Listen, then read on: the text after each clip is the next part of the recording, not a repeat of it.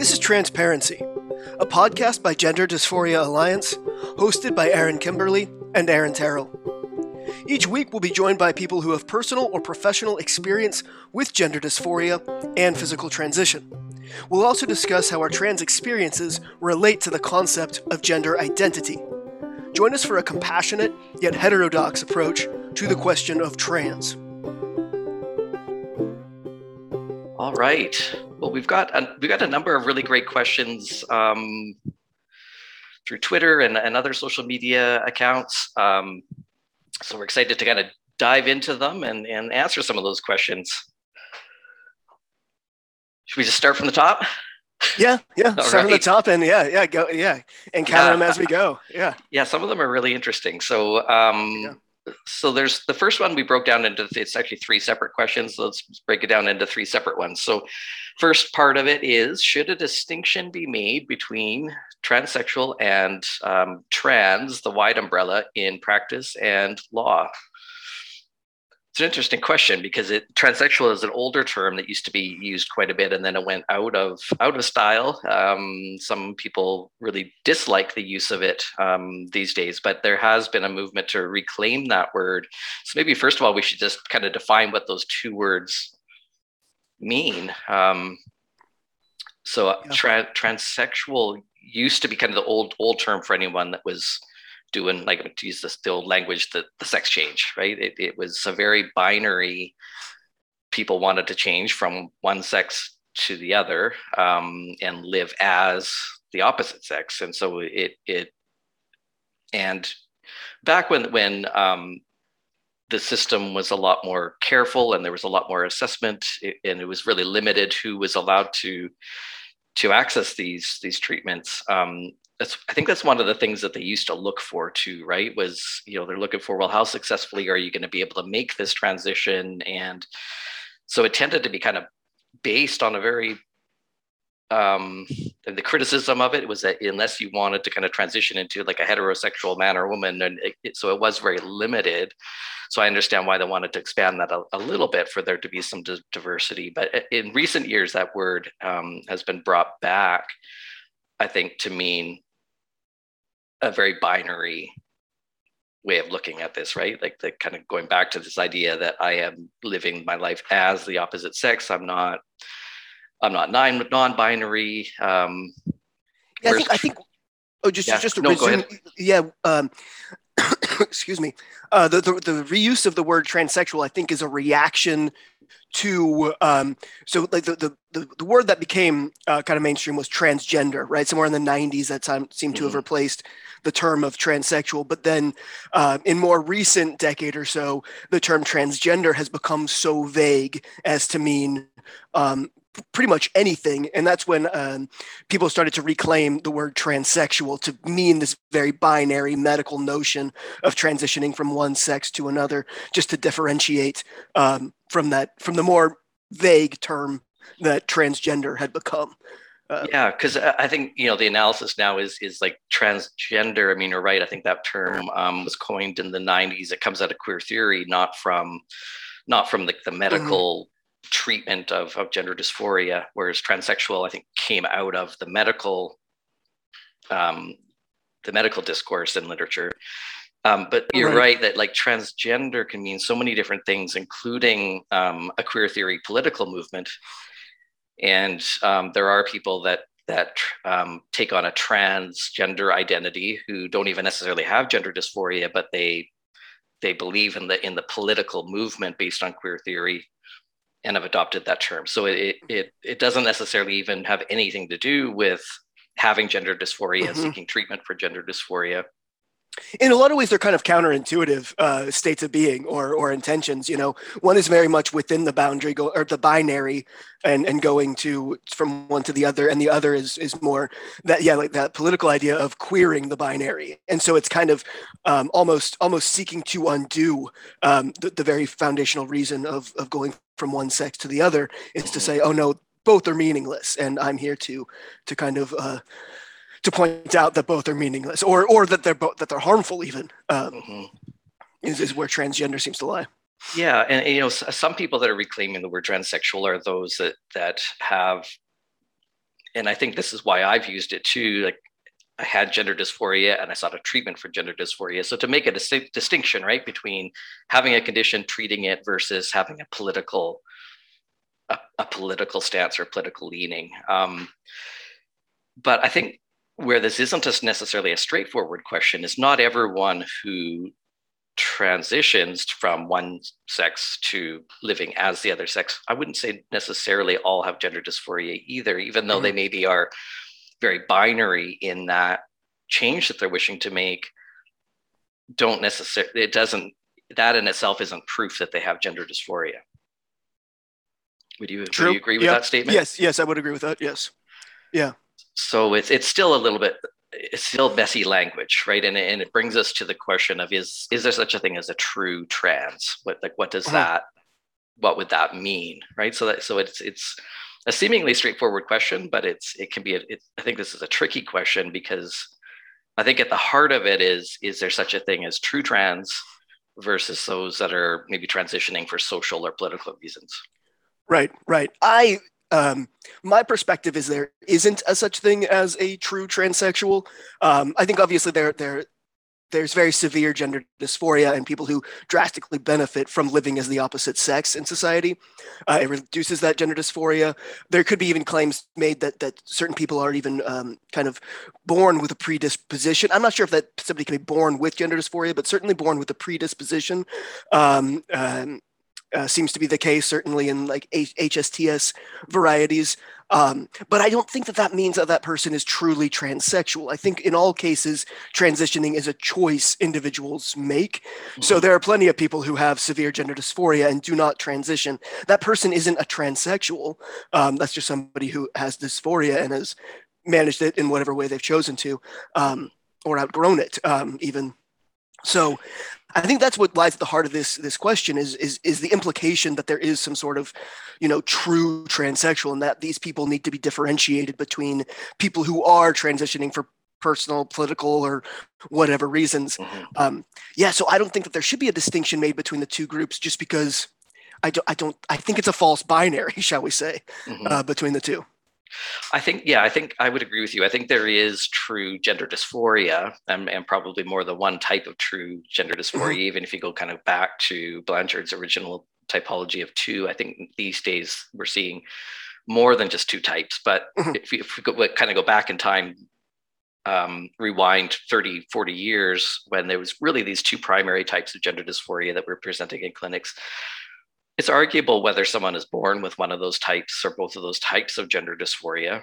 Um, you know, is there something wired into the mind that makes a person AGP or, mm-hmm, mm-hmm. Um, yeah, I think there is a theory too with the uh, homosexual subtype of gender dysphoria that that neurologically, I mean, I think it's been kind of disproven that there's a male brain, female brain, but there is a difference between a gay brain and a straight brain yeah that that yeah. is that it, they can see that on scans and um in generalities in, in, in generalities yeah. absolutely yeah. um and and they've been able to to differentiate between someone who's agp and the homosexual subtype of gender dysphoria in in brain scans because of that right so mm-hmm, there's a mm-hmm. theory that perhaps whatever it is about that's wired into our brains that makes us um, attracted to a certain sex.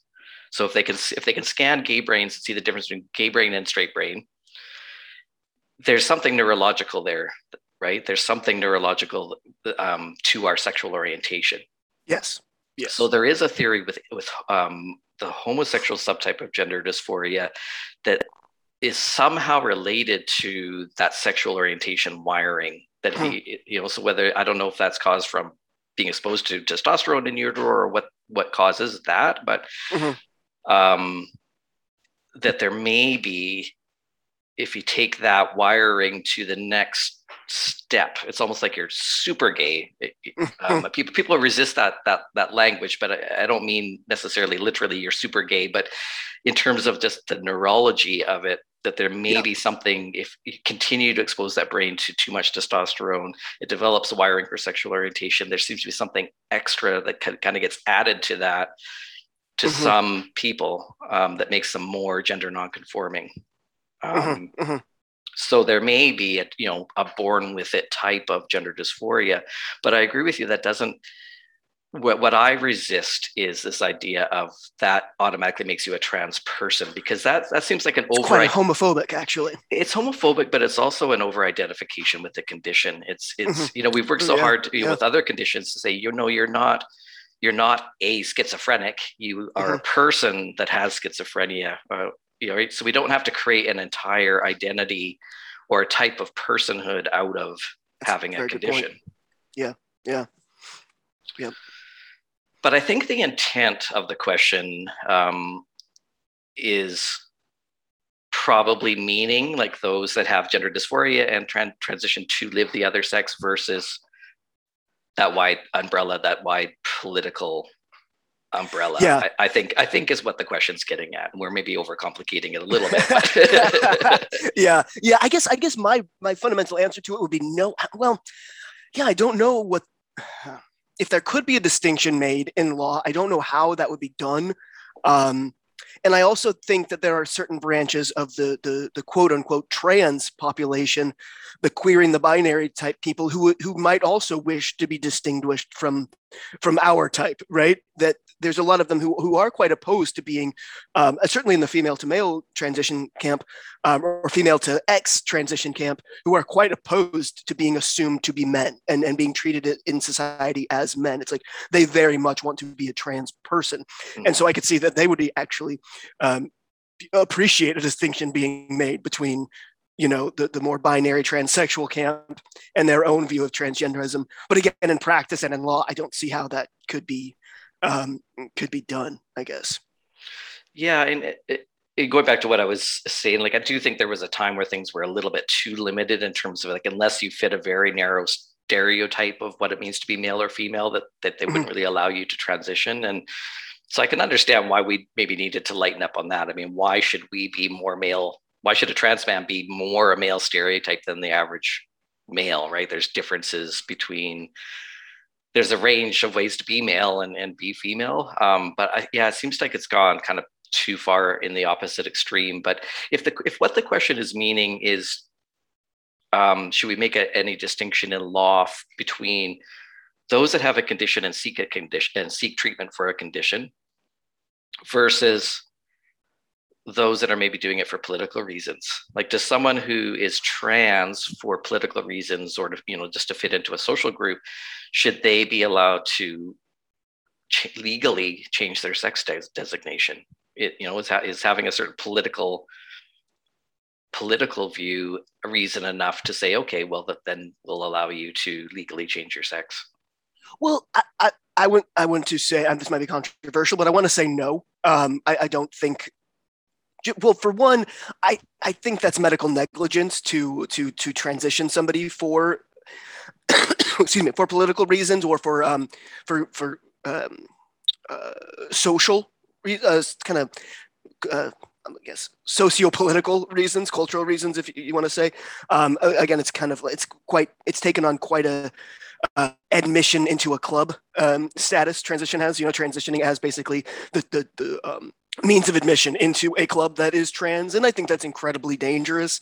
Um, and then as far so so medically that's that's dangerous and just so so wrong uh, to enable. And then um, on a legal standpoint i think that does really um, kind of invalidate the um, the distinctions of male and female certainly in regards to women's spaces, women's single sex spaces. And so if somebody, you know, can just opt into a, a female designation on their driver's license for, you know, political reasons, or, or um, that's obviously very dangerous uh, for for for women. Um, but then there's also like it does also invalidate, and, and I don't mean to sound like you know my identity is valid you know as as a transsexual man you know mm-hmm. i don't want to come out that way but i mean there is you know there there is a legal fiction that we are we are allowed for certain um, you know ease of our our our, our um, mental health right? Uh, um, we can argue the ethics of that but i think it is a different it is still a different designation than somebody who's doing it for political reasons. Um, and so yes i think um, yeah coming at this two ways is I, uh, medically i don't think it's ethical and legally i don't think it's uh, yeah ethical either honestly yeah, I, I, I totally agree with with everything he said. Right. I mean, it. I, I know that there are going to be people that don't think that even we should be able to right. to transition and and legally change sex. I agree with you that it's it is um, a legal fiction um, that should be reserved for people with severe gender dysphoria who need this treatment in order to function in in their life and and we've and our society has kind of granted us permission right to to do this mm. for our comfort. And um, we don't often talk as a community about well what are our responsibilities so like we've been granted this privilege to be able to do this. I mean people want to turn that into you know an entitlement in human rights but we've been granted permission eh, you know to to to break some of the rules right? And and what is our responsibility in society to make sure that that that that's you know mm-hmm. going to work for people? Because we're the disruptors. Yep yep right yep. in in the whole in the whole picture um, whereas a lot of the people that are doing it for more political reasons i feel like certainly not all of them, but but some of them I think are doing it very much for the purpose of, of being disruptors. And that's where I think we, the, the transsexuals and the transgenders are really butting heads right now. Yeah. You know, some of us just want to do this, you know, in order to improve our mental health and and not and to integrate into society and live successfully into society, um, not to disrupt it. And, and then mm-hmm. we got, you know, the transgender people that are actively trying to disrupt um, and I feel like that their agenda is actually making it harder and harder and harder for me to integrate into society because it, it you know, when you disrupt society, you are going to upset people and they are going to push back. And um, so in in in my life, and and I do live in a more you know small town conservative world. The more that the disruptors are disrupting, the more angry people are getting, and I'm starting to feel more and more of that pushback, right? There's more transphobia, more people are, are talking out about how much they dislike the trans community because that's all they're seeing is what you're constantly trying to disrupt my culture, destroy yep. my culture, destroy our families. And yep. Yep. Yeah, there is that there is that um that pushback on the other side of it. And also we can get to this later. There's a actually the next. This actually leads well into the next question. So if we, yeah, so why don't we? Um, do you want to just yeah, dive yeah. right into that then? So yes. uh, next question: What are your thoughts on some current attempts by new orgs to separate the T from LGB? And I think, yeah, exactly. It bleeds right into it because what I was following up with you is like that that pushback that we're seeing um, as uh, as just trans transsexual people who want to integrate and live uh, as the opposite sex, you know, now getting that pushback as a result of the more extreme uh, disruptors, as you say, of the trans community. That's now also falling into the uh, LGB uh, camp as well, because the T is is as I would say it, kind of tacked on there at the end, and and it becomes this uh, this idea of a singular community. Um, personally, I think the T shouldn't just be separated from LGB uh, because it is causing causing a harm uh, to to the you know to two of the three letters that come before it uh, socially, um, but also because I don't think that there is the connection there that that people externally seem to believe that there is. Mm-hmm. Being being sexually attracted to the opposite sex is a very different thing. Or excuse me, being sexually attracted to the same sex is a very different thing than wanting to medically transition to be the opposite sex. These are two distinct things. Often, there the motivation behind is you know does uh, does overlap, right? Um, to the, the you know being as we talked about before, you know, being extremely uh, gay in in such a way that that blending in as the opposite sex is much more comfortable to your life. Um, so there is that overlap there, but now but now that connection seems to be completely out the window as the T does seem to take on more and more of the the Q role of just disrupting uh, all that is all that is sex uh, and that and that legal distinction. Um, so those are three reasons I want them separated.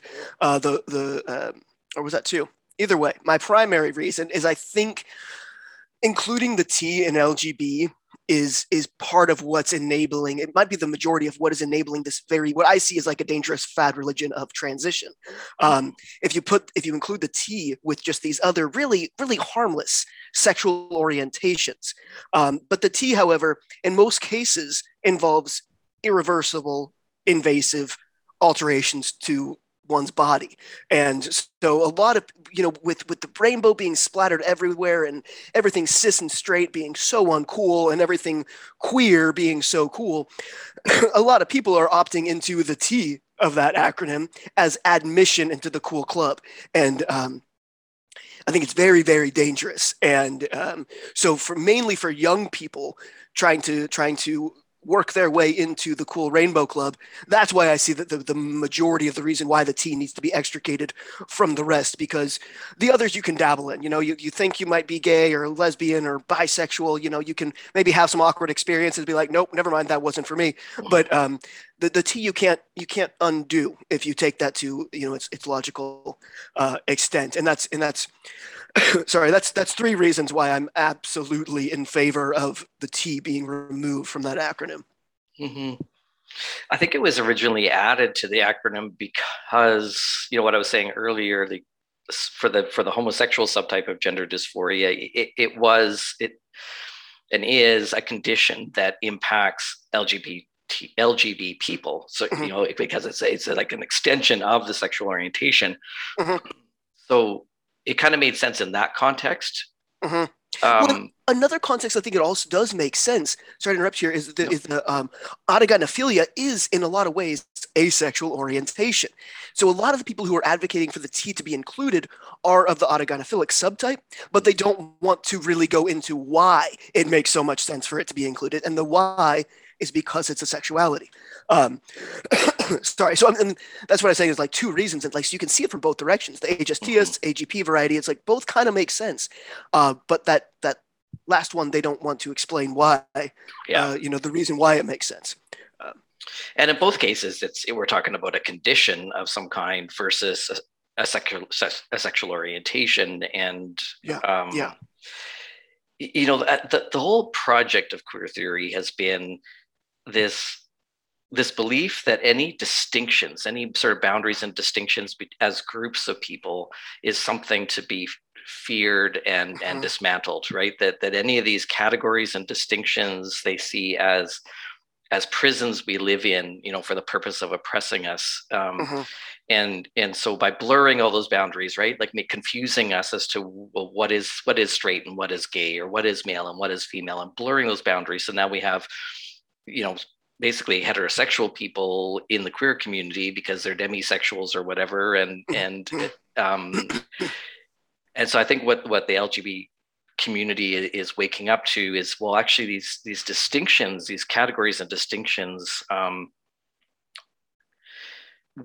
also protected us. Like it allowed us to advocate for ourselves and our unique experiences. And and so i think what what the lgbt lgbt lgb community is saying is we no longer are, allowed to have our own spaces. We're no longer allowed to to advocate just for people with you know a, a same-sex sexual orientation um or or women saying well what about our rights? What about our health? What about our unique biological needs um, so there is this i think this desire from various communities to to say well actually yeah the, we want these boundaries back because they were serving um, a protective um, purpose for us not just not just an oppressive purpose. And i don't yeah. know how we make that that shift in thinking from this total distrust of everything category because it just creates a whole new category. Like we never really escape any categorization Mm-hmm, mm-hmm. As you said, you were saying earlier, like we've just created a new binary, right? We just mm-hmm. created like a, a trans cis binary. Okay, well mm-hmm. now that's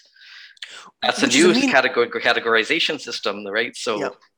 yeah, and it's an entirely meaningless one as well, just because trans means anything at this point, and um, so it, it, but then going back to the the T as well in the in the LGB is what what a lot of people external to the community don't see as I, I use that word. Um, I wish I used it uh, ironically, but I didn't. I used it unironically. But um, external don't see that um, the the T in most ways completely undermines the the the rest of the um, uh, the rest of the LGBs um, kind of an entire basis for being right. So if you if you're saying that a male is now female because because they identify as a lesbian, that's completely undermining what it even means to be a lesbian.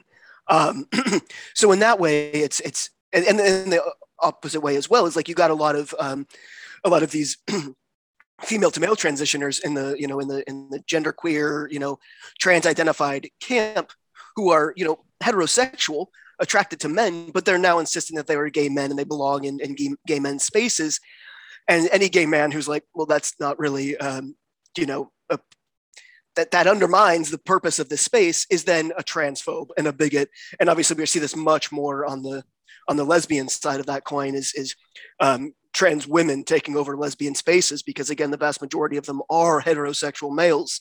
And people outside don't see that that is what that's what you know the L and B or L and G um, are are are confronted with right now. Yeah, yeah, and, and, you know, and organizations like the um, LGB Alliance are very clearly saying, like, it's not that we want harm to be done to trans people. It's not that we want, you know, your rights taken away.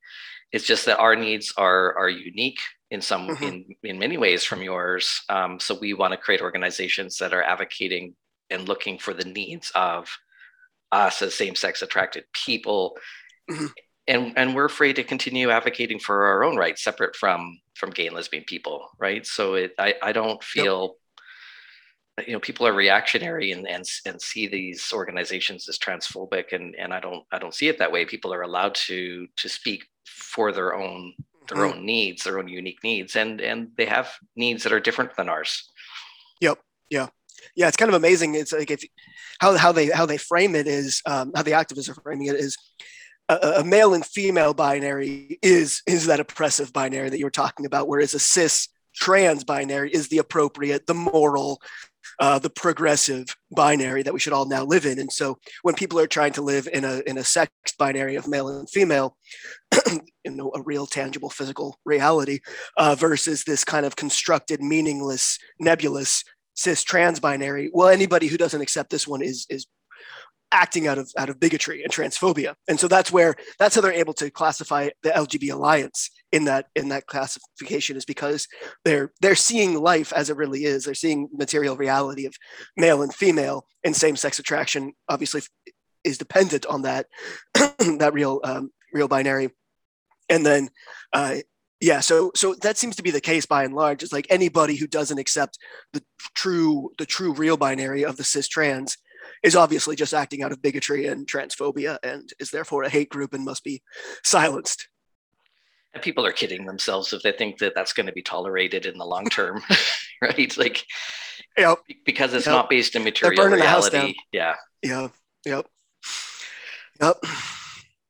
Moving on. Uh, moving on. Yeah, the next one. Next, next one's a really interesting question too. So, do you feel that feminism applies or should apply to you? Personally, no um, I, I can see that I can see why um, um, I, yeah I, I, can see why it would. I mean I'm female. Uh, feminism applies to to people who are female sexed but I don't exist in the world as a female. I'm not uh, I'm not dis- I'm not I'm not a victim of misogyny or discrimination or um, uh, you know I, I feel like when I transitioned I entirely inherited um, maybe not in but for all intents and purposes, inherited male privilege. Um, something that I didn't really see as existing until I had it. Um, there's a very, it's very clear the distinction uh, when you pass and live in society as a man versus as a woman. Um, so in that regard, no, I, I, don't feel that feminism does um, apply to me. I can understand any trans man having a very different answer to that question, but I think that's my kind of simple, uh, simple answer to that one.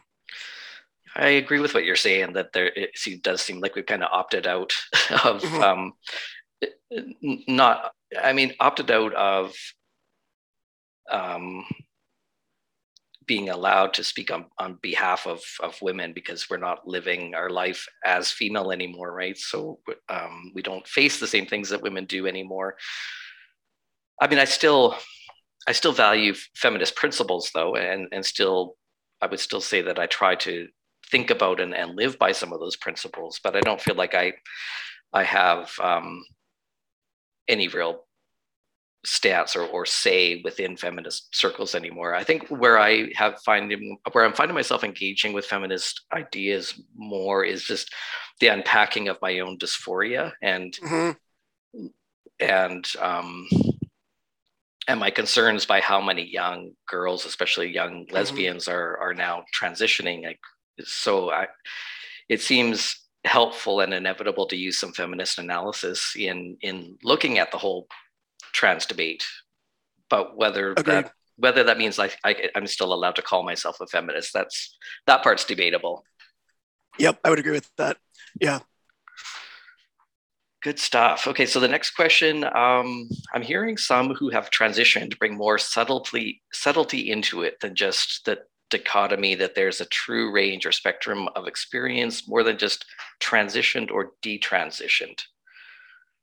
So yeah, because there is this, it's tricky with this language, and we've talked a little bit about you know how those words themselves are, are in some ways misleading. You know, this idea of transitioned, for example. I mean, what does that it implies that we it almost implies that we truly are changing sex like we're, we're, transitioning from one thing to another thing yep yep yep and we like because there was a follow-up question by by somebody else entirely that we we kind of um, tacked on here that that basically um, it's almost it's almost like that that question was answered by the second question here is it, it's it seems to me that by using phrases like transition which i respectfully believe is misleading because it implies a change of sex we have created a new binary transition versus detransitioned mm. um, uh, so, so, so um, i think i think i entirely agree with that is that um, is that transitioning does it, it is like we were talking about a legal fiction, right? Like so, mm-hmm. so it is um, it is like a like the bridge to a legal fiction is this this concept of transitioning from one sex to another, and that um, and and then so on the on the flip side of that, you have people who detransition. The implication being that they have changed back from one sex to their to their natal sex. In reality none of the above has actually happened. It's like you've you've altered your body in some way to to um, appear as the opposite sex um, and then and then you want to take steps to to undo that process to whatever degree degree um, that's possible but your sex has never changed. You know you, some some cosmetic or sometimes surgical let's say cosmetic alterations have been made to your body um, but but yeah your, your sex has never changed um, so I agree. It is it is it is a false dichotomy. I think it exists to be a false dichotomy, to be um, you know to to to to prop up that legal fiction of of you yeah. transition to the opposite sex, um, and and I think not only is that that misleading, but I think maybe in in doing away with that dichotomy, we can kind of support detransitioners in, in in a lot of ways by by pointing out that you know uh, that that, that I, I don't want to tell detransitioners how to think about their experiences, but you know what I mean. Like it, it's mm-hmm. kind of you know it's like you, yeah. There's nothing really to detransition from, um, other than yeah to, to to to undo what's been done. Uh, wherever possible or however possible. Again, I, I, might be overstepping here, but yeah, and I, am not. I, I, agree with you, and I've, I've, I mean, I wouldn't say I've spent a lot of time thinking about about this, but I don't know what word we could put in the place of transition that would that would be less misleading like if if we're going to continue you know providing this treatment for people with gender dysphoria i mean i don't know what we call that that that isn't going to be equally troubling but i think james when we talked to, james Shupe about mm-hmm. his journey um, he really he really highlighted this right because he went from male to female to non-binary back to male and like but it, is still the same person, right? So yeah, I can't remember exactly how we worded that, but it was it was just so so beautiful and so and and yeah, yeah, it put me in mind of like right? you're standing still and this kind of process is happening around you is what it yeah. put me in mind of, and it was yeah, it was very very well put, um, and yeah, that made me see it in a lot of the ways that I'm now talking about it as well. Yeah, but I, I, I agree with you as well as I, I haven't followed that through to the logical conclusion of what terminology uh, do we use uh, instead. Yeah. A, good question. Yeah, I, I, can't think of a single word that would that would kind of work. Um, that isn't yeah doesn't have just the same problems like because uh, the treatment masculinized my appearance, right? But I'm mm-hmm. still the same person. It's not like I transition into this completely different mm-hmm. persona. Like mm-hmm. I, I, still act the same. I still almost look the same. I mean, I've got a beard now. That's probably the biggest difference. It, so it's it's for me it wasn't this like completely reinvention of self and i'm this whole new person i i was mm-hmm. really what i was seeking in in this treatment was just to improve my mental health and be able to function and and achieve my my life goals. Um, and the dysphoria at that time was was was really having a big impact on my functioning. Yep, yep, same, same. I my thing is I never um, so same thing as I as I I I understood I would always be female and that um, that I could masculinize, you know, cosmetically masculinize my body in a certain way to appear externally, uh, but more importantly, to to relieve this this very extreme internal discomfort I had with my body, and it worked wonders uh, in doing that. Um, I did take a lot of uh, of comfort in in the world perceiving me as male. Um, and I and I still do to a large degree, um, but but now where I'm at is is ethically um, uh, what that means. I don't mean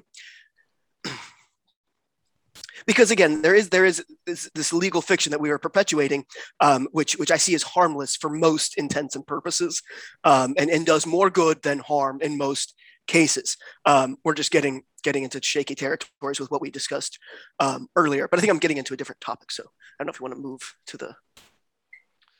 Um, sure. Um, there was I, just one other thing I wanted oh, to yeah, say yeah, about yeah, about about those words transition versus Mhm. detransitioned um, is within like because you're right that it creates that binary that, uh, but I've been struggling to to find a word to describe um, the experience of how do I put it of regretting at least some part of the transition, but not detransitioning. We don't really have a word for Mhm. that, which I think the question is. I think that's part of what this question is trying to is trying to ask. Is, okay, yeah, yeah.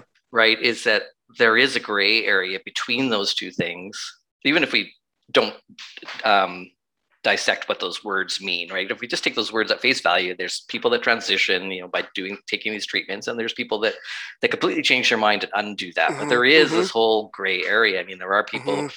who detransition who still have gender dysphoria um, Mhm. or th- there are people that don't plan like myself i don't plan to detransition i'm i think that would be too disruptive to my life at this point Mhm. um, and even to say regret is too strong a word in my case. It's just that i've worked my way out of a lot of the distress i was feeling because of my dysphoria and and transition that med- medicalizing my body did help relieve that distress. But over the last 15 years i've also worked at this and thought about this and done some of my internal work to the point mm-hmm. where i feel like my mental health is at a point where it, it wouldn't have been necessary for me to transition if i had achieved Mhm. the mental health and clarity that i have now Mhm. so it's that's different than regret but um Yeah. but i think a lot of trans people do regret parts of their transition like maybe they're happy Mhm. with the hormones but they regret a certain surgery that didn't go way expected or so there there there are all these other um, narratives that are kind of hidden in that language of there's this transition and detransition eh? and everyone that Yeah. doesn't detransition is is happy with their transition. And and I don't think that's that's the case. And I don't think that that narrative is is well captured in in any of the the research or surveys because you, you- they're kind of doing these these this research based on this idea that uh, if you if you're not detransitioning then it must mean you're happy with your transition and they're not wording the questions in a way that's going to draw out some of that richer material Yep, yep. That's a very good point. I hadn't thought about that. Yeah, that that is yeah that new dichotomy of transition versus detransition. It, it disguises so much. So you know a, a, a wide wide array of experiences. Um, yeah, un, underneath there, and I mean maybe as you know people keep having more and more of these conversations, being more honest and, and open about about what dysphoria and transition and you know certain elements of regret feel like. You know we can Mhm. kind of you know pe- people can kind of kind of understand better within themselves what that means or what um yeah what steps to take or uh, yeah yeah how to talk about it yeah And, and the root of this problem seems to be, you know, going back to this idea that there is a, such a thing as a trans person, right? Yep. Rather than Mhm. an experience of gender dysphoria. That how can you transition and detransition from being this trans person that's somehow innate to your being, right? So, Yeah. so detransitioners tend to get accused of, well, you never really were trans, right? You never actually had gender dysphoria. Um, but if if we if we reframe our thinking of this and think of it, this is an experience called gender dysphoria that some people can acquire, some people can recover from, some people um, who detransition still have gender dysphoria, but they decided that the medicalization just wasn't for them for some reason, so they would they seek to to um, manage their dysphoria in other ways. So when we think of it mm-hmm. as gender dysphoria, this idea of transition and detransitioned um, makes sense, right? It, that this that they can swing you know from from transition to detransition and everything in between quite quite mm-hmm. seamlessly because we're all just trying to manage a, an inner state of of distress mm-hmm. right it, it's it's not a, a state of, of of solid personhood yep yep is another reason why that whole trans cis binary is so incredibly harmful yeah Okay, next question is I'd be interested to hear what people with GD wish it was called sex dysphoria. I agree with that. Um, would be clearer. Uh, think are the kind of legal social rights or accommodations that would be helpful without crossing into sex self ID? Such a tough question. Because in some countries, they don't allow you to legally change sex until you've until you've medically transitioned, right? Because I, hmm. I, think that's like in the UK, don't they have some sort of like document that? Um, yeah, the gender recognition certificate, uh, GRC. Yeah. Um, I'm not sure what all is required in that. Um, I know, I think it used to be the case that people had to have um, complete SRS, right, um, in order to to qualify as the opposite sex. Um, which I have mixed feelings about. I, am gonna I'm gonna now fully land on the case that I think that's inappropriate, uh, just because it it encourages people to have uh, kind of kind of yeah yeah encourages people to have um, you know really invasive surgeries um, that oftentimes you know are, are quite quite experimental and can be you know quite loaded with with um, uh, uh complications and whatnot. And so, so I, I, can see the, the um, on one hand, yes, this means you're actually serious and you do intend to live and, and function as the opposite sex. Um, but, but just with how dangerous those surgeries are, I don't, um, yeah, kind of putting, putting mentally vulnerable people shoveling them in a direction where they feel like they have to go that route um, is, is probably not, is not, not a good idea. Um, it's a really tricky ethical question, isn't it? Like, because I know that the the trans activist side of things is so much about bodily autonomy and mm-hmm. you know that nobody should be, you know force us to have this surgery or this surgery or this intervention or this intervention and yet if we take away any requirement in order to, to legally change sex, then we are left with the self ID question, right? That anyone can just declare that they are the opposite sex and everyone is somehow yep. supposed to adjust and, and adjust pronouns. And even though we don't have any visual cues. And mm-hmm.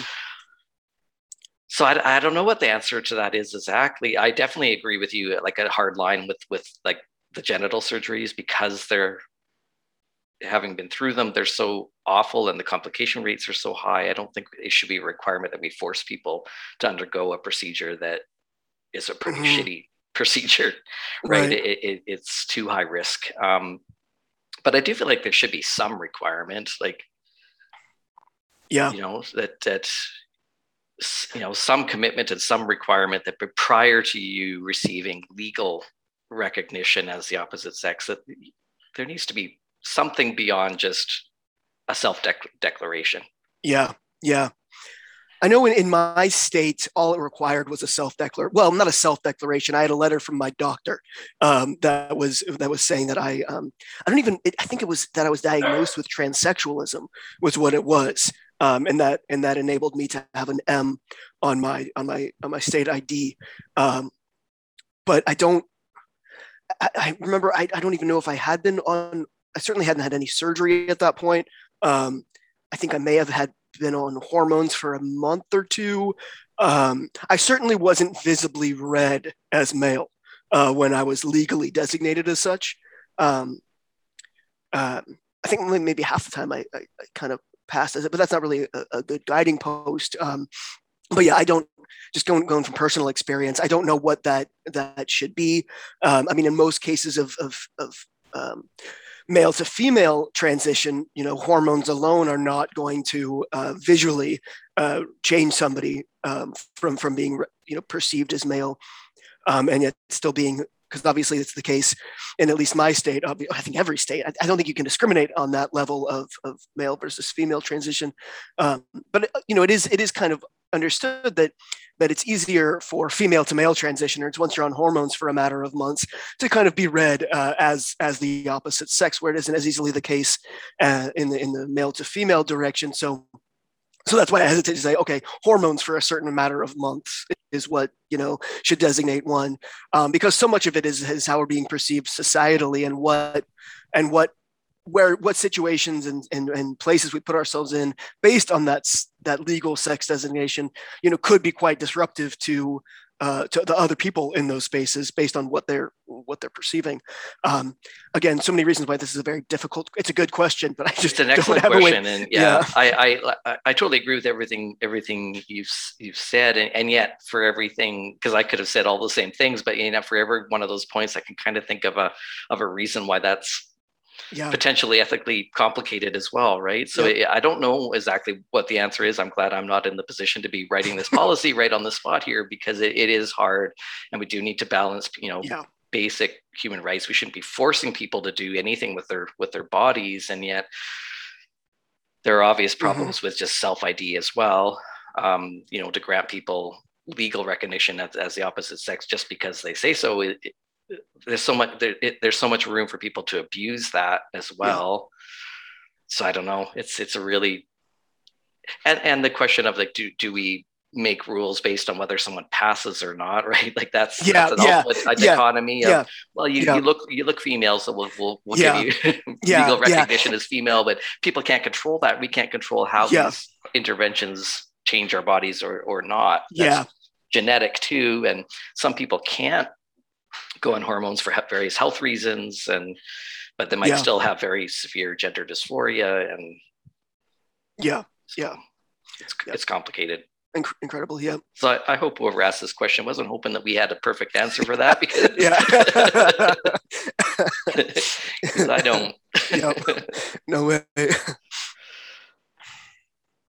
um is there a way to distinguish between having gender dysphoria and being trans as an identity? Is that is it offensive or beneficial to frame the conversation as how as to how psychologically medically treat gender dysphoria instead of affirming an identity? Well, I think that was the goal of the, of the hormone readiness assessment uh, once upon a time. I mean, I think that's maybe less the case now with with the informed consent model, I don't think clinicians are necessarily looking for that distinction anymore. Um, but that used to be the whole point of the gen of the hormone readiness assessment was to make the diagnosis of gender dysphoria, right? And and that this mm-hmm. was then a treatment for gender dysphoria. Mm-hmm. And I, I, think in the in the trans community, and this this isn't new. I think this is a growing problem over the last 20 years, but 20 years ago, there were still people that transitioned for for social and political reasons.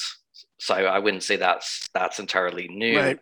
And I think the challenge that clinicians were having was even when they took the time to do an assessment, people lied, right? Mm-hmm. Like people would lie, people would um, talk to other trans people and kind of learn the script, and and we were just kind of coached to say certain things in order to to pass the assessment. Um, so I wonder to what extent that the informed consent model, and I'm talking completely off the top of my head here, but to, to what extent is the for, informed consent model also about clinicians just saying like, if if people are just going to lie to us anyway, like, yeah, yeah, like I can't control that, right? Like if someone t- tells me everything I want to hear in order to get this, like I, I don't have a lie detector test. Like I can't tell right. who's lying and who isn't. So I guess I just, you know, unless they unless there's something really obviously dangerous or, or, or wrong here, right? They're floridly psychotic or something, then I guess I'll just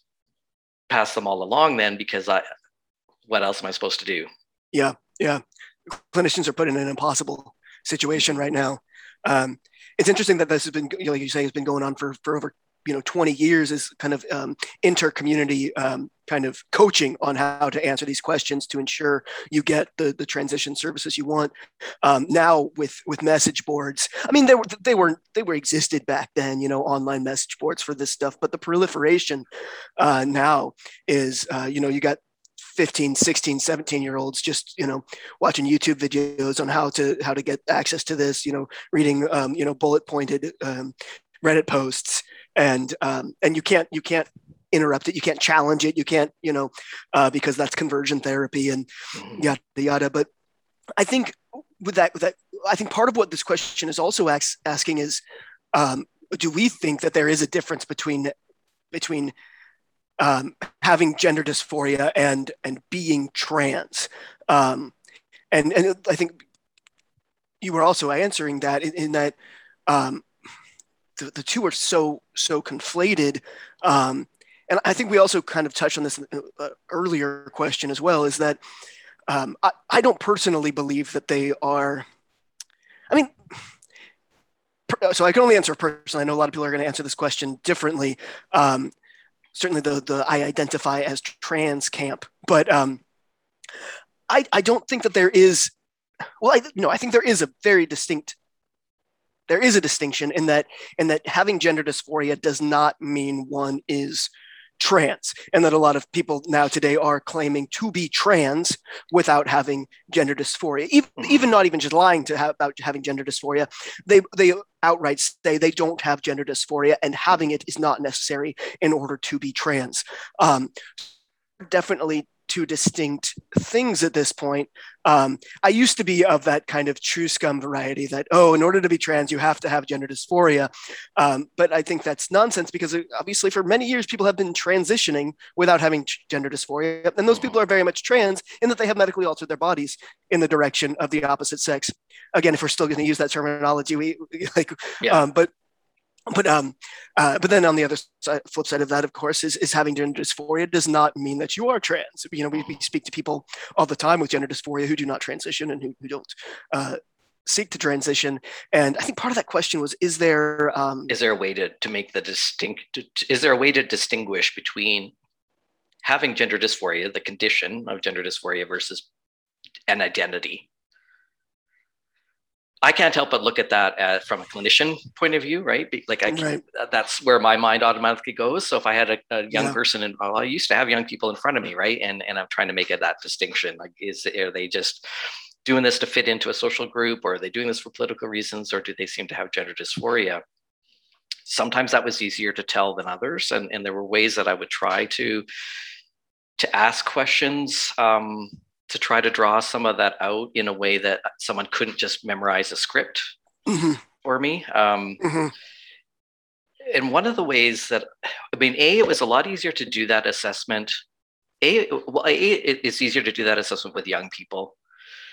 Um, because if you if you kind of get if you if you're working with someone young enough that that, that they they haven't really formed an identity around it yet, it's just an mm-hmm. experience. Mm-hmm they come kind of confused and, and have this experience of gender dysphoria, it's so much easier to access that, right? And, and to work with that young person and to talk about that. And I would ask questions about, um, you know, like things like uh, their Halloween costumes, like, or their imaginary play as children and, and, and just really draw out their, their narrative of mm-hmm. what they were like as children and what they were struggling with and how they were making sense of that experience but if they came to me having already learned a lot of the queer theory and you know like the political rhetoric uh, of mm. trans identity because there are there, there can be people that have that buy into that politics and that culture who do have legitimate gender dysphoria yeah. too mm.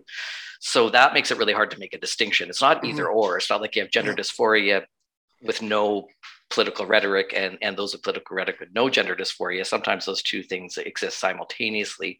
Absolutely. So yeah. that made it so much harder. It was so much easier to do the assessment if they hadn't really had much contact with the trans community and hadn't learned the political language yet. So you could just have a conversation about them and their experience and what this was, this was like for them. So it, I always tried to peel away that layer of just everything they learned about being trans from the internet or the community to kind of peel that back and it's like okay what what what was this experience really like for you before, before you adopted the politics. Right, right. But it, it's a little bit like, um, you know, you can't see the wind, but you can see the impact of the wind. And, and that's mm-hmm. one thing that I was picking mm-hmm. up with some of these kids is, is, you know, there isn't a blood test or, or brain scan I can do that would prove that they have gender dysphoria. But I could, with some of the kids, see the impact of the gender dysphoria on um, on on their emotional health and their their mental health and their their social health.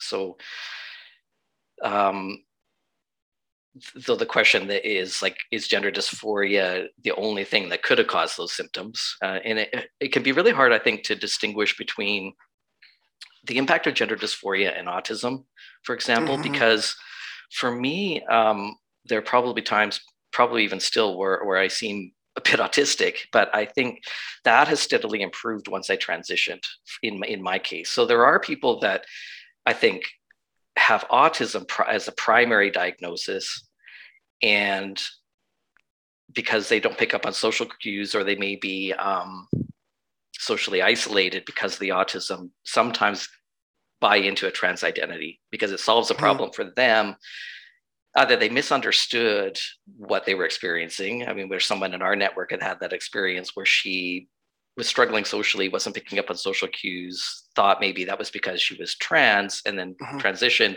and then was diagnosed with autism and realized, oh, well, that better that better mm-hmm. explains what I was experiencing, right? I'm not trans after all, that this was actually my autism.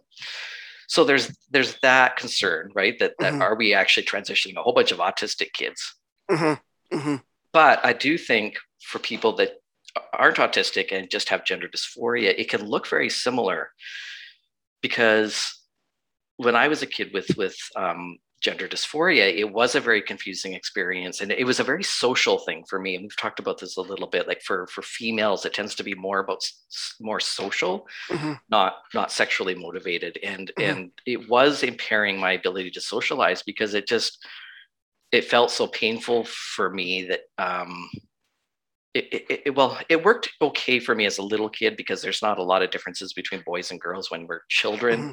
and and as a tomboy that's somewhat socially acceptable and so i had lots mm-hmm. of friends and i was functioning socially but as I became older and once puberty hit, it became really socially complicated. I became a lot more socially withdrawn. And social skills are skills, right? If we're not using those skills, we we lose them. And and that can start to look a lot like autism when we become a lot more withdrawn and stuck in our heads. And and the experience mm-hmm. of dysphoria is a very it can be a very dissociative kind of experience. Mm-hmm. If we're dissociating from our bodies and and not connecting to the world Mm-hmm. I did feel very stuck in my head, which which could look a lot like autism. So it, I had the exact really same experience. Yeah, it can be yeah. really hard to, to. So when I mm-hmm. transitioned, mm-hmm.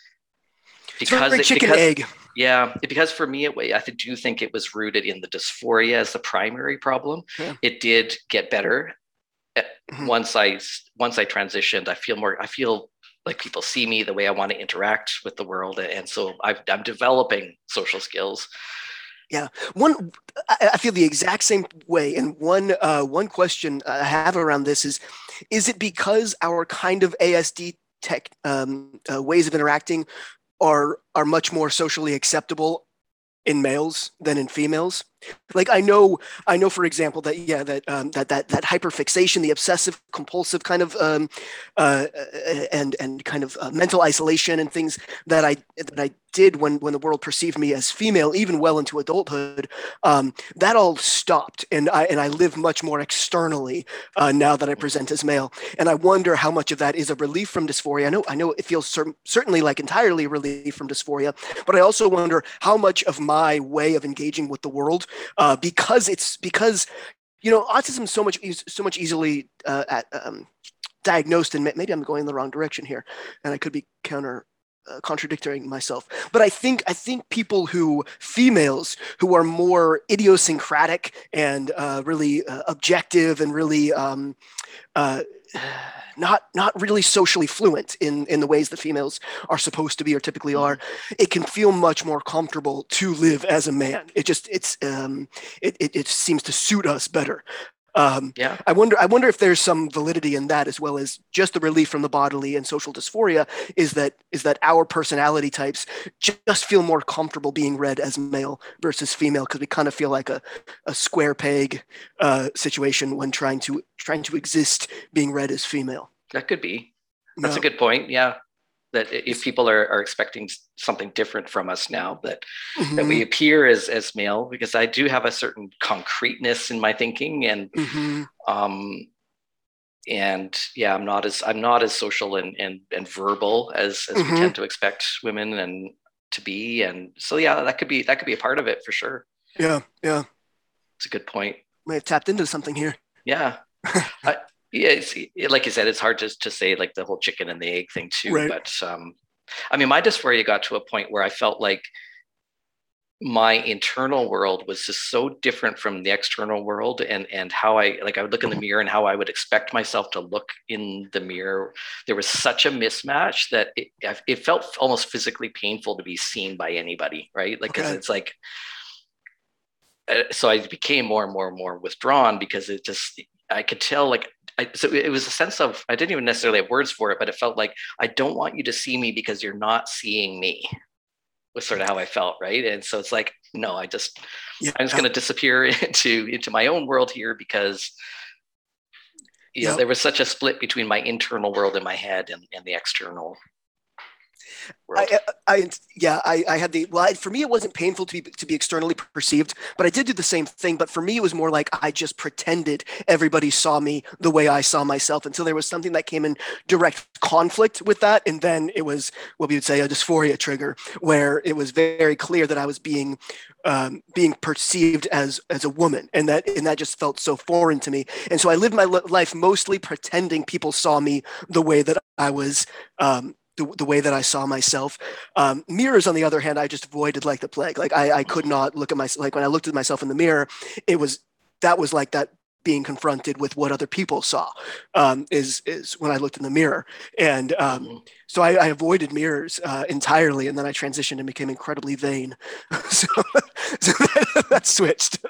well, it's such a re- it's such a relief. Like I used to hate yeah. buying clothes. I, I used to hate how yep. clothing felt on my body. Um, so is it vanity? I mean, for me, it was just such a relief to not yeah, feel that yeah. distress. It probably did look a lot like vanity and self-obsession, but for me, it was just such a relief. It's like, yes, mm-hmm. I can, you know, I can wear wear clothes, and they, you know, I can get excited about going and buying clothes, and um, not dread it. Yeah, yeah. So my wife kind of teases me, you know, that I have more clothes than she does, which isn't actually true, but I do have more shoes than she has. But it's not it's not vanity. It's not like I love clothes and I want to, you know, look a certain flashy sort of way it's just it's just such a, a, novelty right it's like you don't understand like that it's such a relief to buy clothes now when and for like 30 years of my life yeah. i hated everything about clothing so yeah it, it, almost feels very much like making up for lost time to me yeah. like yeah um yeah it's, it's like you're just you're overcompensating or not overcompensating but yeah making up for lost time like yeah. kind of yeah getting extracting extracting joy in the external world that you kind of avoided before yeah yeah um, I had a thought and then I lost I lost it. I was going to pick up on a thread of something you said, and maybe it'll come back to me oh. a little bit later. Okay. Oh, I did want to ask you. I remembered it, I because you were saying that it, it, was painful to look at yourself in the mirror. Do you find are you able to look back at old photos of yourself prior to to transition? Is that is that comfortable for you?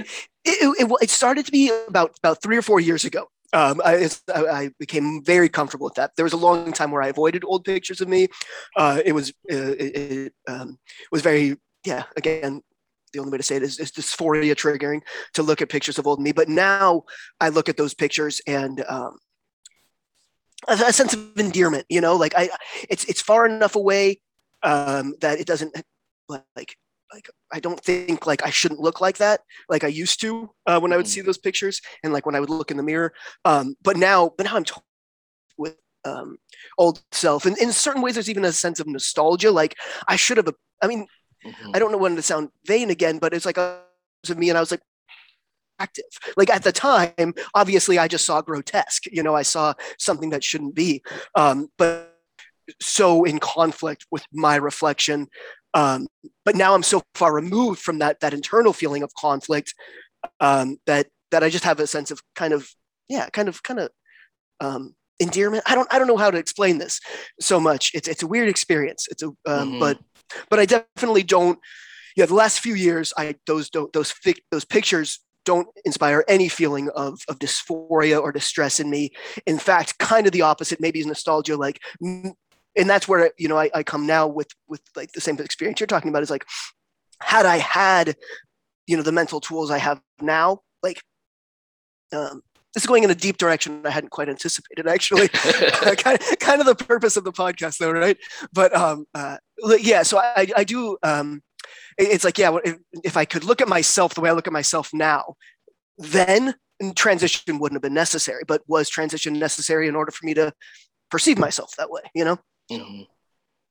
Yeah, that's a good question. And my experience is similar that there used to be I couldn't look at photos of myself. Mm-hmm. Um, but over the years that's gotten easier. And I yeah, endearment is a good word. I like that. I like okay. that word. Like I'm able to look at those old photos and feel some um, some compassion mm-hmm. for that person. I, I still feel a little bit distant from that person, but yeah. But for whatever reason, that distance no longer feels like an unhealthy thing. It, it feels like a healthy thing okay. in some way that I, I don't know if I can quite articulate it, but I'm able to look at those pictures and I mean I recognize that it's that it's me and I'm able to look at them with um yeah, endearment and, and, and just compassion because some of those photos I look really awkward and I know what that awkwardness meant. Like I could I, I know that it mm-hmm. that that was the dysphoria and, and that I was suffering and I'm able to feel rather than just look at those photos and feel immediately kind of mm. pulse like it was a very visceral like response mm-hmm. i used to have right where it's like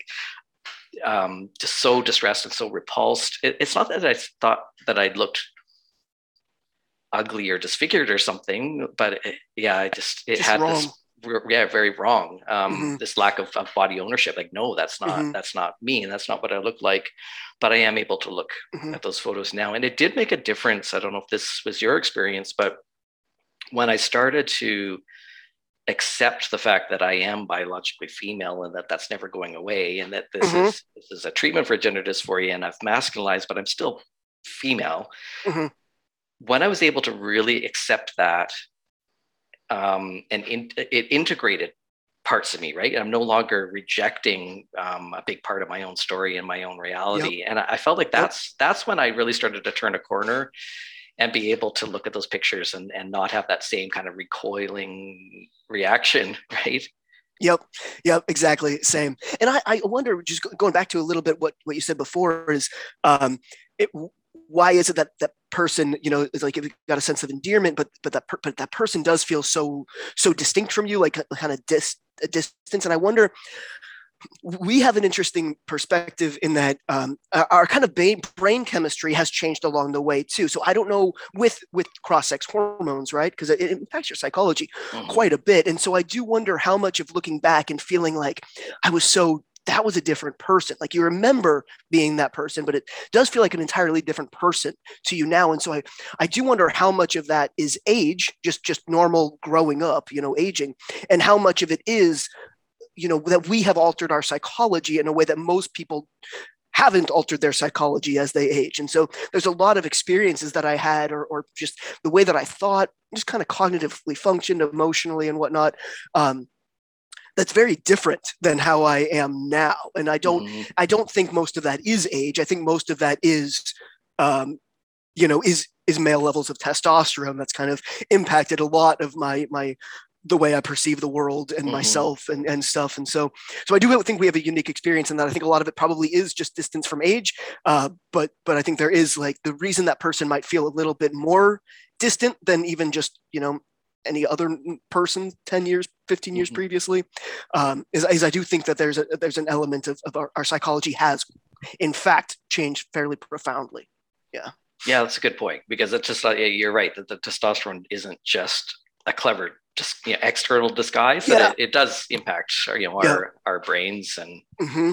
our emotions like i'm not able to to cry anymore on testosterone like all the you know so i have to learn to manage my emotions in other ways and it's so funny too because I'm entirely the opposite. I know Are I'm you? really I'm a total outlier in this because I, I was never a crier before. I um you know I I had quite you know a range of emotion and whatnot. Uh, but I feel like I'm much more sentimental now.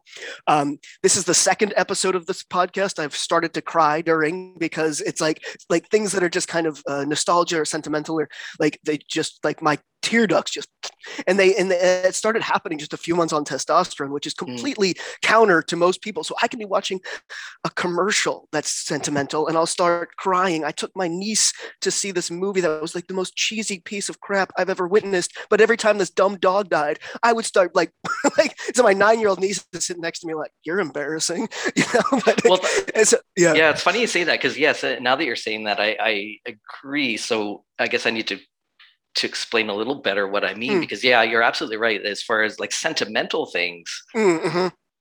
Like watching a sentimental yeah. movie or something, like something that's that touches sort of my heart, yeah. you know, in a sentimental sort of way or really yep. sweet sort of way. Like yep. I remember early in my transition going and watching um, Super Dogs, a Super Dog show, and, mm-hmm. and the dogs okay. were so cute, and I was crying.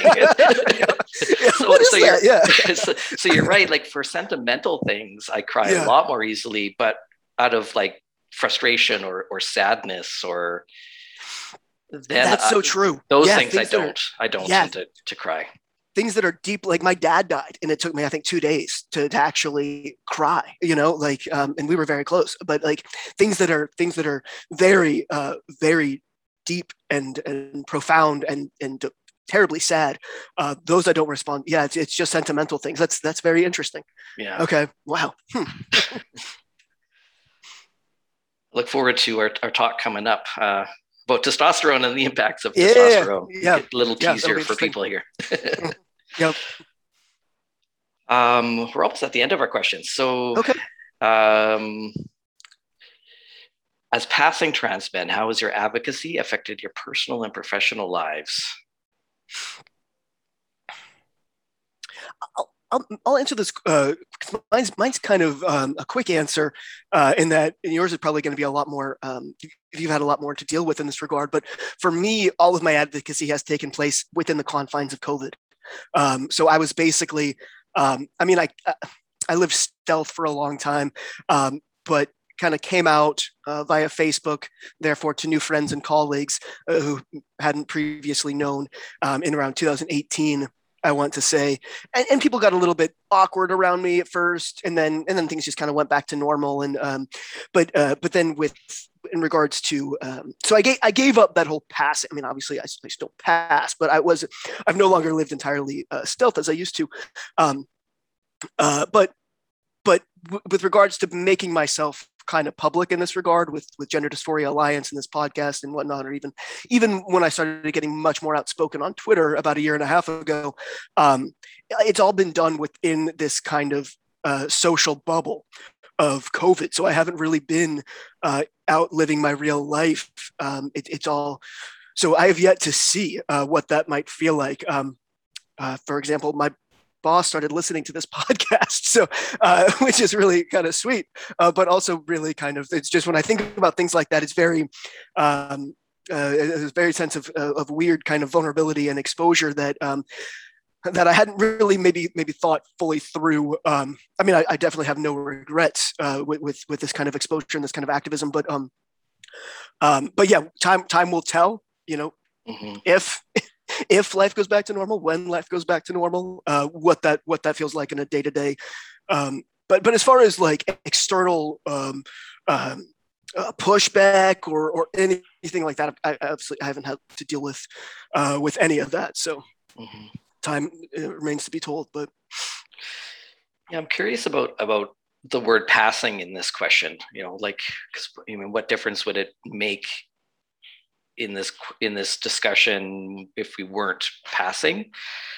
So I'm I'm trying to think what what might be the intention there of of highlighting oh. the word highlighting the word passing in in the question, right? Like right, right. And one of the so I think okay. one of the ways I'd like to answer that question is you know because you mentioned that you were living stealth before so one of the ways i wanted to answer this question is because we were we were passing and and i was living stealth as, as well um, is that it, it would be easy for us to just kind of ignore that all of this is, is happening and just go and, and live our lives as, as we have been and um, and not even think about the trans question anymore, right? It, which is what I was trying to do. I just I I um, received the treatment. The treatment was helpful for me. I've just been trying to live my life, and so I wonder if this could be a question of why would we risk that, right? Why, if if we we could just live stealth and and just disappear into the world as men, why would we risk coming out and saying what we're saying if we didn't have to? Um, How would you answer that? Okay. Okay. this that in that case, yeah, this is a very good question in that regard uh, because um, I think the answer is there's two twofold for me. Is that um, one, I like I see the damage that's being done, and I feel like I, I feel like I have the capacity um, to to talk about it and to kind of um, to kind of get in fr- like I, I, I don't want to feel like don't want like this kind of Superman thing, but I, but I feel like I have there's almost like a moral duty to talk about it, to, to come forward and um, and, and to talk about this stuff, to draw attention to it, uh, because I do really feel like immense harm is being done, uh, is being pe- perpetuated in the name of of trans and transition, and I think it's a matter of years, a handful of years, before that damage is shown for what it is um, and and I couldn't live with myself if I just sort of, you know, ducked my head and uh, ignored it all. Um, for for what I see again is, is the remaining maybe five, ten. Yeah, I can't even imagine it lasting that much longer. But it just just a matter of years, um, we're going to see the full extent of uh, of the harm that's being done uh, to mostly young women uh, and teenage girls. And, uh, and, and the more I can talk about it and, and, and draw attention to it, um, you know, I think, I think as, as trans adults who've been through this, um, even who have a, who have a positive experience with it for, for, you know, maybe even, even just 60, 70% positive. like we have a, um, I don't want to say a duty. I feel like it's a duty, but I don't want to put that on anybody else. Um, but yeah, I guess that's why I do it. Is is I I couldn't live with myself if I didn't. Um, again, I don't. I just mean that very personally. I know other people have very different ways of dealing with this, or or or yeah. Yeah. Yeah. I agree with you that it, it, kind of feels like we're all on a bus and we can see that it's headed for a cliff, right? Yep. Yep. Um, yep. And what is our responsibility? You know, we were, we were talking earlier about, yeah, society has has has granted us the privilege of being able to do this so that we could feel some some relief from our dysphoria but what is our responsibility right in in mm-hmm. that eh, and in how we wield that kind of um this you know this tool that's been given to us so that's uh, where i'm coming from is i do feel a sense of responsibility um yeah.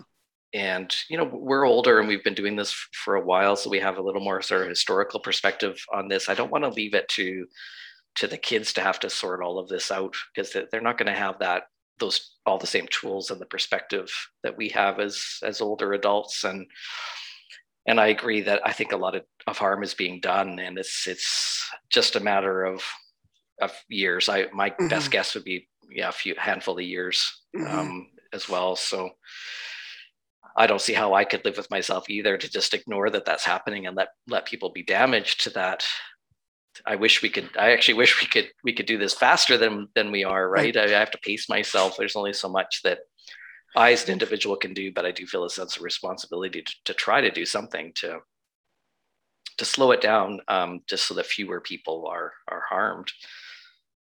Yep. Yeah. Um, and I and I hope you know the fact that we're passing as as men. It's interesting to see how that plays out. You know, when when we're talking about this stuff um, because the whole the language has been has been obscured in a way that we can't just talk about the issues as as they are. I don't know how quite to, how to articulate that. Like if we're not allowed to, to talk about different kinds of gender dysphoria or how trans politics are impacting gay and lesbian people or women or children, like we can't have a really honest conversation about how all of that is playing out in society if we don't have a conversation about biological reality. Yeah. Yeah. And when we are the ones that are drawing attention to that, um, we've been accused of this new kind of term trans misogyny, you know, because we're women or we're, we're we're men, you know, eh, we're passing male. So everything we say right. gets interpreted as you are a male saying this, you are a male criticizing mm-hmm. trans mm-hmm. women, therefore you're misogynist because you're men attracting, yeah. you're, you're men attacking women. And that's probably been the frust- most frustrating part of all of it for me. Yeah. I mean, yes, I'm passing as male because I take testosterone, but a lot of what I have to say is actually coming from my history as female and a, and a lesbian. Yeah, yeah. It, it's infuriating because we see we're trying to kind of uh, interrupt what we see as as medical harm that's being done, but we have to do so within this really Orwellian construct that's just absolutely um, maddening. Like it makes you feel like you're actually insane um, when you when you uh, get confronted with the ideas like yeah, that, that we have male privilege and we're uh, perpetuate, perpetuating misogyny against heterosexual men who want to be lesbians. It's it, um, yeah, I'm, I'm gonna start going on an angry rant, but like that's it is frustrating. yeah, yeah, like yeah. having lived a great deal of my adult life as an actual lesbian, right? To be told that I no longer have a say in queer and trans politics because now I'm a straight man. Yeah. But straight men who take estrogen and want to be lesbians now have a say in all of that, right? Eh, so it is this, yeah, very, very bizarre, very surreal reality that we're living in today. Yeah. yeah. Yeah. So I think that leads, I think we got one more question and, and that kind of maybe leads nicely into it. Um, yep. So why is there not more discussion about the role that sexism plays in, I guess, the, you know, these trans politics? So sexism within the homes or communities where girls want to be boys and boys want to be girls do you reflect on that part played by your absorbing the sexist attitudes and beliefs? I think the spirit of the question is is maybe saying that um, the gender dysphoria is a direct result of, of sexism. Is that kind of how your is that your take on on the on the question? And and I don't know that I agree that that's always the case. I don't know that that gender dysphoria. I think some people maybe do transition because of sexism and, and, homophobia. And I've talked before about how homophobia was was probably a factor in my decision to transition. Mm-hmm. But I don't know that it was a factor in the dysphoria itself. Right, right. Okay. I, I think for for me, so I used to say that absolutely not, that that sexism didn't didn't play a role or that um, how it's often phrased in our direction is internalized misogyny. I used to say, no, internalized misogyny didn't play a role because I never conceptualized myself as a woman. Like it seemed like a foreign, a foreign concept. So it's like, no, I didn't feel like I was a victim of misogyny because I wasn't a woman. You know, obviously, mm-hmm.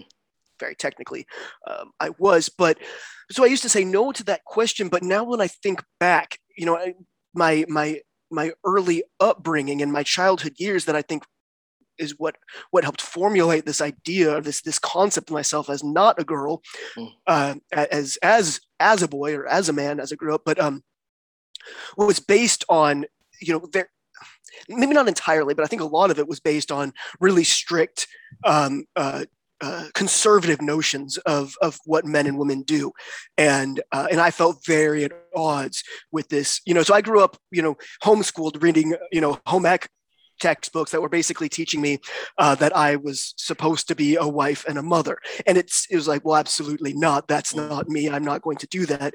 Um, so I don't know how much of that was was like this this kind of sexist conservative notion of what what role uh, females play in society and in the home that I was objecting to, or that I was just objecting to it because it felt so foreign for me personally.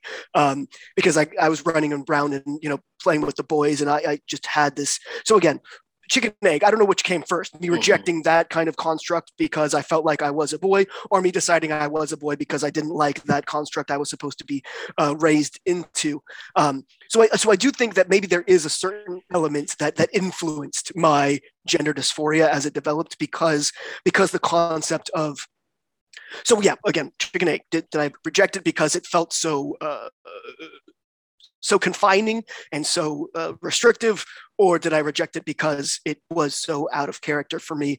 I think this could all be ex- examined from a from a rather sexist uh, perspective or a a feminist certainly uh, perspective. I, don't know if that answers it kind of a weird way, but um, yeah, it, it, it, that does make it a hard question, right?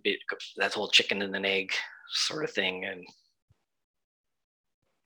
yeah, and I've tried to reflect back on what was dysphoria like for me as like a three year old or a five year old, and you know, before I had an awareness about things like sexism or gender mm-hmm. roles or so it is it's hard to it is hard to to sort of tease those things apart and and say well no it was wasn't a factor it was a factor i don't mm-hmm. think, i don't know how we i don't know how to even yeah i don't i don't know how to how i would separate those two things enough to to say for certain. And it's also interesting uh, too i think because uh, as we my my memories of my early childhood seem to change as i grow older. So i think there's i think it's sort of a natural thing where you're kind of uh, imprinting on your your very young self you know who you are now you know? So I, so i don't know that it's even possible to really extract you know exactly what you are thinking and doing because because i think you know how i conceptualize my, myself as a very small child mm-hmm. and what i remember seems to to actually alter as i get older so i don't know that we can entirely unbiasedly remember what mm-hmm. you know what what was going on for us at that you know at that yeah three four five year old age because um, there i mean there must be there must be a reason like with the homosexual subtype of gender dysphoria there must be some reason why gender nonconformity especially in in um, gay kids. Like mm-hmm. why is that so much a part of the childhood? Like what is it about it's almost like a pre a pre sexuality in in gay and lesbian children. So they're they're not necessarily they're not sexual beings yet as a as a three year old or five year old but there seems to be something developmental for us that you know because we are going to grow up to be gay or lesbian there is probably something neurologically different about our sexual orientation that is playing out when we're children that isn't isn't necessarily a sexual orientation yet. It's sort of like the a developmental stage towards the sexual orientation. Right like how much of it is um is so, with girls being hyper like so so it's not so much that these are are born lesbians so much as these are very very masculine girls who then you know when when our sexuality develops and i, I i'm i'm different in this regard um but but like um i wonder how much how much of sexuality is is the result of either in males hyperfeminization in the womb and this the, thus the result is is homosexuality or attraction to men and vice versa in uh, in girls. So you know so it's like we keep doing this chicken and egg thing is like are we talking about somebody who's a lesbian when who's going to grow up to be a lesbian and therefore she's hypermasculine as a girl? Or are we talking about somebody who was exposed to you know uh, ex- extremely high for a female amounts of testosterone in the womb, and therefore is going to ultimately develop a sexual attraction towards females. Uh, so you know so is it is it the masculinization and the feminization that then results in same-sex attraction as you grow up um, that seems to be the case and that'll be an interesting right. question when we do have our conversation uh, next week about testosterone um, because yeah. we do know that people with certain um, intersex conditions like the one i had where um, where we do have higher than average female testosterone levels that we are mm-hmm. more likely to also be same sex sex attracted so mm-hmm. these for for natal females um, exposure to testosterone in during fetal development does seem to to yeah to um, be a factor in how our sexual orientation developed that it seemed to masculinized that testosterone in utero masculinized our, our brain in such a way not that it makes give me a male brain but it, it made right. it, it, made me seem sex attracted yeah and that somehow yeah. my gender dysphoria is probably somehow tied to that mm-hmm. yeah but when i really reflect on on trying to understand my my gender dysphoria i keep coming back to this concept of of cognitive categorization which is for the most part an unconscious mm-hmm. process. And and three year olds and, and my earliest memories of gender dysphoria are around that time of being three. And but when we're three that's also the time where, where we're developing the ability to cognitively categorize things. And that that's for the most it's a very complex sophisticated cognitive process when you think about even something like um, understanding the difference between a cat and a dog. And most mm-hmm. three year olds can point at a cat and say there's a cat and most and there's a dog but when you really break that down, it's it's actually quite complicated how we arrive at that, right? I mean, because there's mm-hmm. there's it's not like there's so many similarities between them. They're both mammals. They both have four legs. They both have hair. Mm-hmm. They both, right? There's there's mm-hmm. big big dogs and small dogs, and there's big cats and small cats. But we're still able, despite all of those similarities and differences, we're able to say, well, there's a cat and there's a dog. Mm-hmm.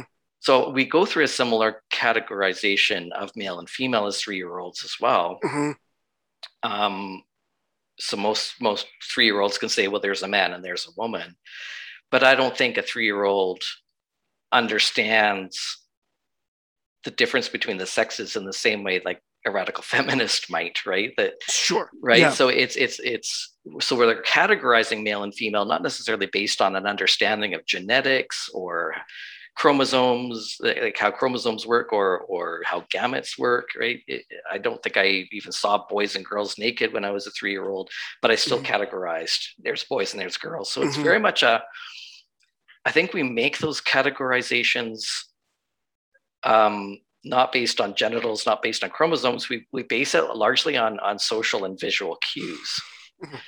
and um, and so and so it's like a just gestalt sort of the type of thinking that there's a whole bunch of little factors that go into how we made the, those categorizations and i think for me, gender dysphoria was like a malfunction of that categorization process because, and maybe that that is where sexism plays into it. That growing up in a really small town where there wasn't a lot of diversity, um, there were much more limited sort of roles for for men and for women and and so maybe my process of categorize cognitive categorization would have been different if there were if i was seeing much more of a range of there's lots of different kinds of women and lots of different kinds of men because i don't remember like really knowing any gay or lesbian people or gender mm-hmm. nonconforming people mm-hmm. some i mean yeah far, some farming women in small towns have a much more masculine sort of appearance of short hair mm-hmm. and wear flannel shirts or whatever but but still there was a much more narrow range of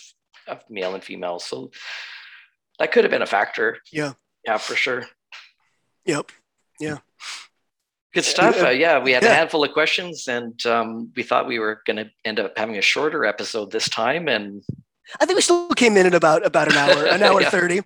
we're gonna be trying. We're gonna try to aim towards more hour long episodes, but it might not. It might not be within our capability. Once we get going, we just yeah yeah yeah we just we just go. yeah. Well, great. I, these have been great questions. I'm, I'm yeah. glad we glad we did this. Um, yeah, yeah, I think it was a great conversation. Tackled a lot of material, and thank you to uh, everybody who submitted the questions. There were a lot that were really good that we didn't get to, um, but but yeah, thank you to everybody who did submit them. Um, yeah, very good, very good uh, content. Thank you. Yeah. All right. We'll see you next time. Thanks for joining us for this episode of the Transparency Podcast. If you enjoy our content, please help out our algorithm by hitting like or subscribe. If you'd like to make a donation, follow the link to our PayPal account. On behalf of the Gender Dysphoria Alliance, thanks for your support.